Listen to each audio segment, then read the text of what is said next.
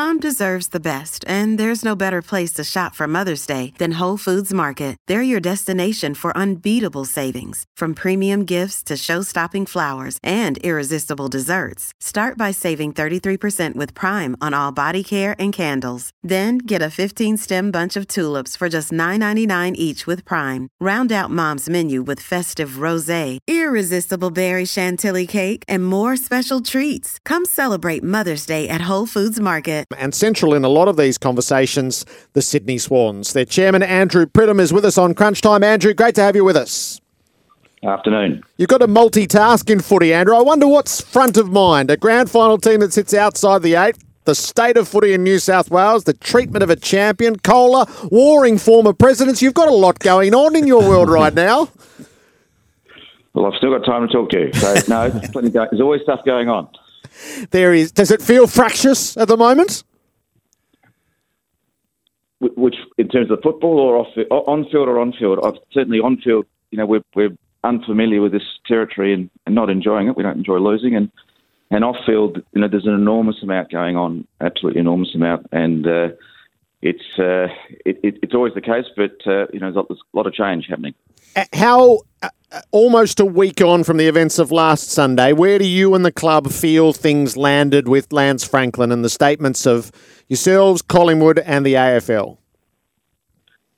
Well, I think everyone's handled it appropriately. I mean, it's um, it, it is dangerous to to overplay these things, and uh, you know we've we've moved on. I think you know I, I think and I'm quite hopeful and expecting that it was a a one-off situation. Certainly, um, Lance is fine, the club's fine, and we appreciate um, Collingwood's statement. I just hope that uh, the fans generally uh, understand that it's uh, it, it's not a, it's not a great look, and it's not uh, appropriate to be booing anybody. Andrew, it's Sam Edmund here. Appreciate your time this afternoon. Just just on that statement, obviously the AFL released their statement, Collingwood as well, but your club statement sought to draw, uh, I guess, a link between the booing of Buddy and that directed uh, historically towards Adam Goodes. Could, can you speak a bit to that paragraph in the statement?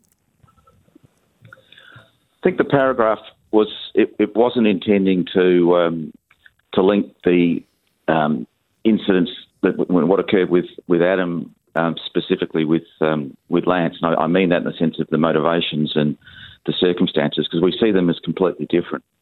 But the the statement is really drawing attention to the fact that we have seen this before, um, where it gets out of hand, and uh, we don't want that to happen. That's really what it's referring to. And is is Lance comfortable with where things are, which is really the primary issue?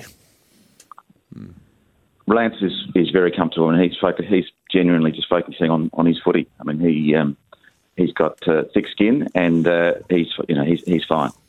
What did you think of the the renewing of an old war of words between Richard Colless, your predecessor, and Eddie McGuire, the previous president of Collingwood?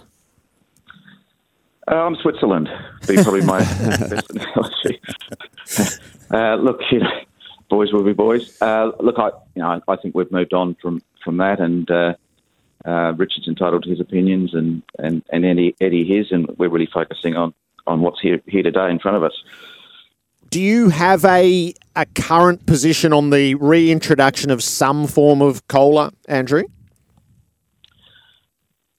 I think we have a position that it needs if something needs to happen. Um, what exactly the mechanism is, I don't know. I mean, it's indisputable that the cost of living, you know, largely housing in in Sydney is um, materially higher than anywhere else in the country, and, and clearly that's offset by the fact that Sydney's a, a fantastic place to live, and you know, I think anyone, any of our players and staff will tell you that. I'm standing here at the SCG, and it's a nice warm day. I've got my t-shirt on, um, so I think our position is that something needs to happen, and there needs to be a mechanism that reflects the reality that it costs more to live here.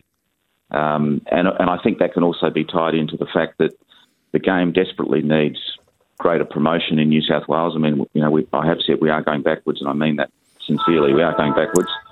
Um, so I think potentially there's a there's a way in which we can we can help our players and our staff, football staff, uh, with the cost of housing um, and also um, link that somehow to developing the game, you know, doing additional hours or whatever that might be in developing the game in, in uh, the state. Andrew, if the AFL dropped the ball on football up there, if we can just cut to the chase uh, and you could rewind, should they have done more and should they have done it better? Yes. The uh, short answer. Look, the, I, I think there's, there clearly needs to be a, a significant rethink um, in terms of what the approach is in, in New South Wales. You, you can't just you can't be sitting in the Docklands um, really determining what's the right way into, into this market. It's a very different market than uh, the rest of Australia, and we've been saying that you know for a long time. And I think it's incumbent on the AFL, and I'm confident that Andrew Dillon will do this um, to work closely with us, and, and, we're certainly keen to, to, do that. And I'm sure the Giants are um, to come up with a, a, fresh approach where we can really you tackle this market because. Uh, the Riverina, for example, is going backwards. The ACT is going backwards um, and uh, and New South Wales. And a good example of that, we know, with a you know pretty significant miss was last weekend where neither the Giants nor the Sydney Swans played in Sydney, and, and mm. there was no NRL in, in New South Wales. So there's a whole lot of things we've got to get better at. Do you have a blueprint for that, Andrew, or is it a is it the formation of a either a person or a, a group to pick out what the priorities should be? Yeah, well, there, there is a group um, just forming to to to look at the issues. I think that the the two clubs, you know, we have a significant role to play because you know we live in the market and we know it, and it's ultimately it's you know it's largely the Sydney Swans brand that's going to help develop the game. So I think we've got to work together. Um, it's going to take more investment, and you know, message is let's let's work together and find a way to to do it, and don't uh, um, impose sort of um, Melbourne Melbourne centric views on, on what will work and what won't work in New South Wales because it doesn't work doing it that way. So the plan is very much, I think, using the clubs as vehicles. Andrew, I think the, the feedback or, or the biggest potential for scare for clubs down here is that this is often seen as a talent grab. The the, the, the work into the Riverina and uh, the other parts of New South Wales is seen as another form of an academy or, or, or a talent grab. Can you ease our pain there? I can um, with facts. The I mean, New South Wales has a third of Australia's population, and it, it, it, it's currently there are less than five percent of AFL players coming from New South Wales. Um, if you look at Sydney, Sydney is twenty percent of Australia's population, less than one percent, less than one percent of players comes from Sydney. So it's it's not there's not a rich vein of, of talent, and what what is important. The academies have been very important, but uh, as a development tool, but also trying to develop um, local talent. And it addresses so many things. One for the game, if, if you know, when uh, the 19th team comes in, in in 28, you know, we are going to have to find more players, and I, that's you know one of the concerns I've I've had about having an additional team is is talent. And New South Wales is the largest population base, so anything we can do to to to um, divert talent from rugby league, rugby union, soccer, uh, basketball, we should be doing. How many kids you got playing AFL in, in New South Wales? Uh, I don't I don't know the number. There's there's, there's a lot of kids playing, um, but there's a, there's a big difference between participation statistics um, and how many are actually playing in in senior comp, you know, going through to play in senior comps and actually um, have have the potential and the, the talent to play at the elite level. The, num- the numbers are, are dwindling.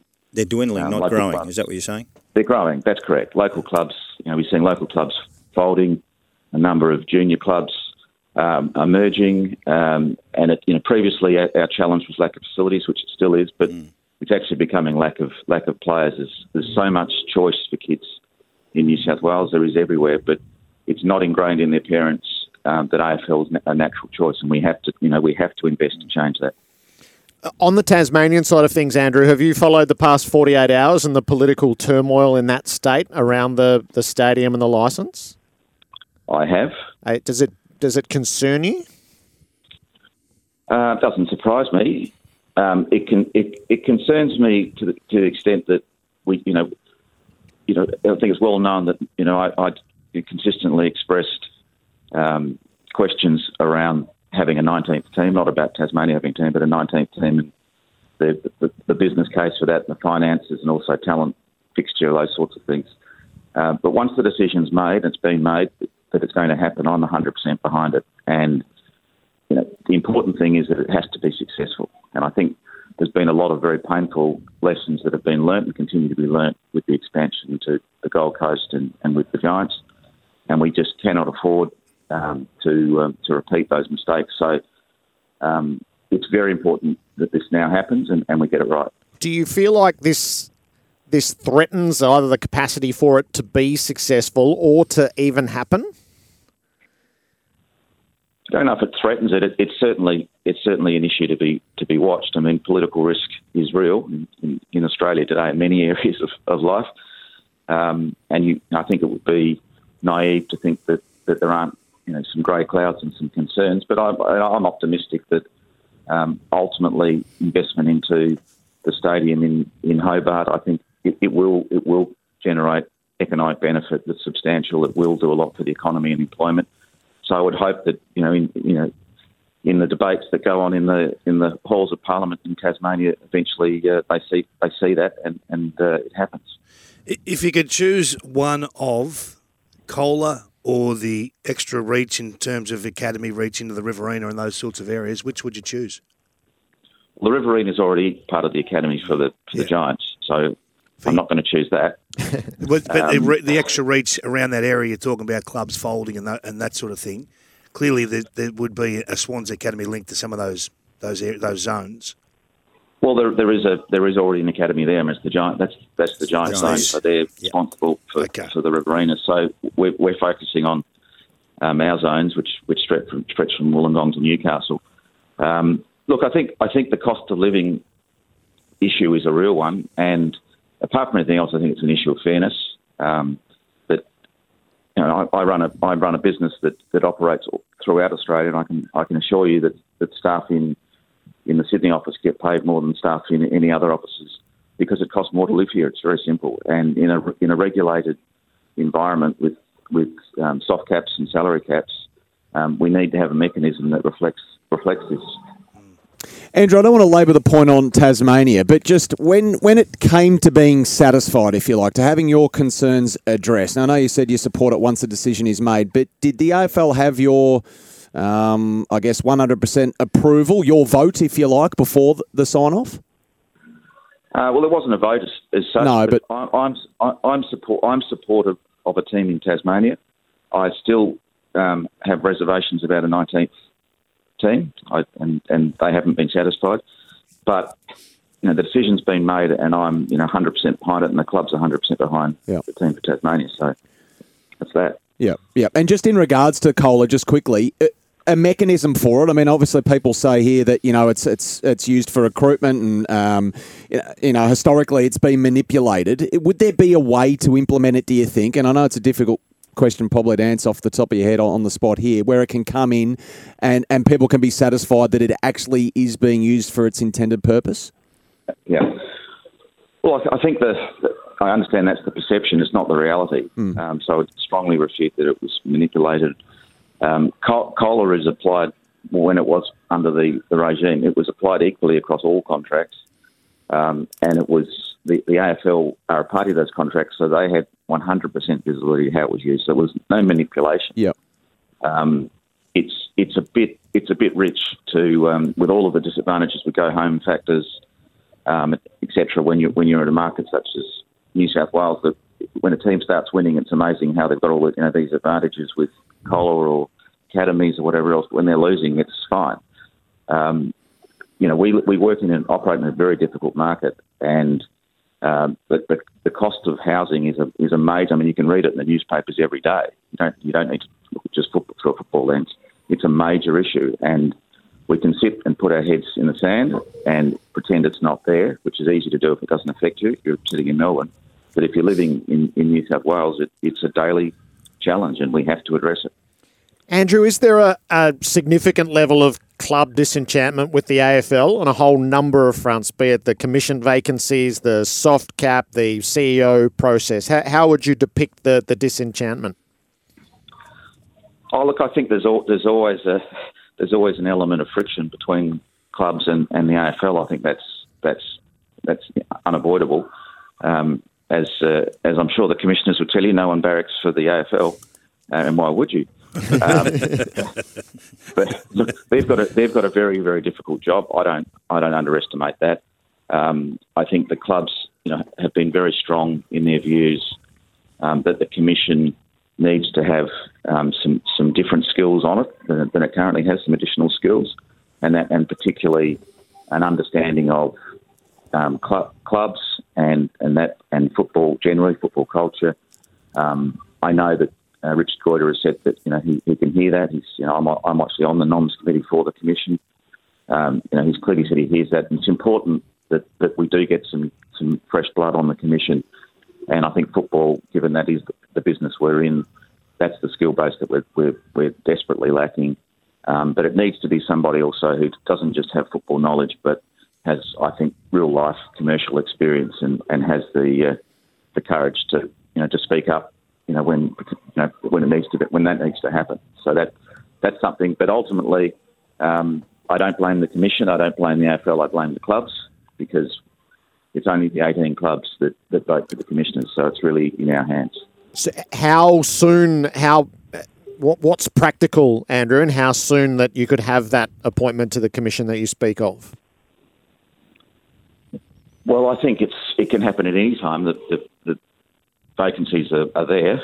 Um, it can happen at any time. And I think that, you know, what I think the clubs would, would demand of the commission is that nobody is appointed um, would, um, prior to um, an election because under, Jared, you know, you're, you're probably almost a, a, King's Counsel, aren't you?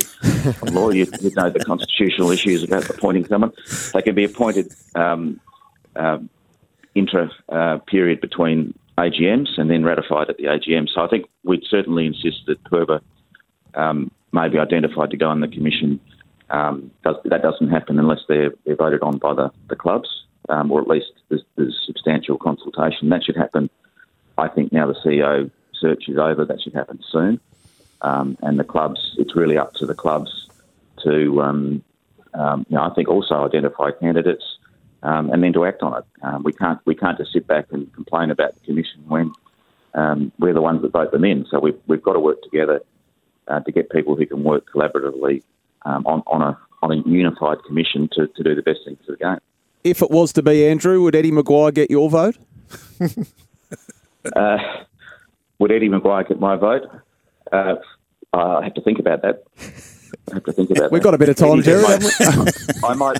I'd phone a friend, but I'm on the phone. So Very good. Switzerland, well played. Uh, Andrew, thanks a lot for your time. All right, pleasure.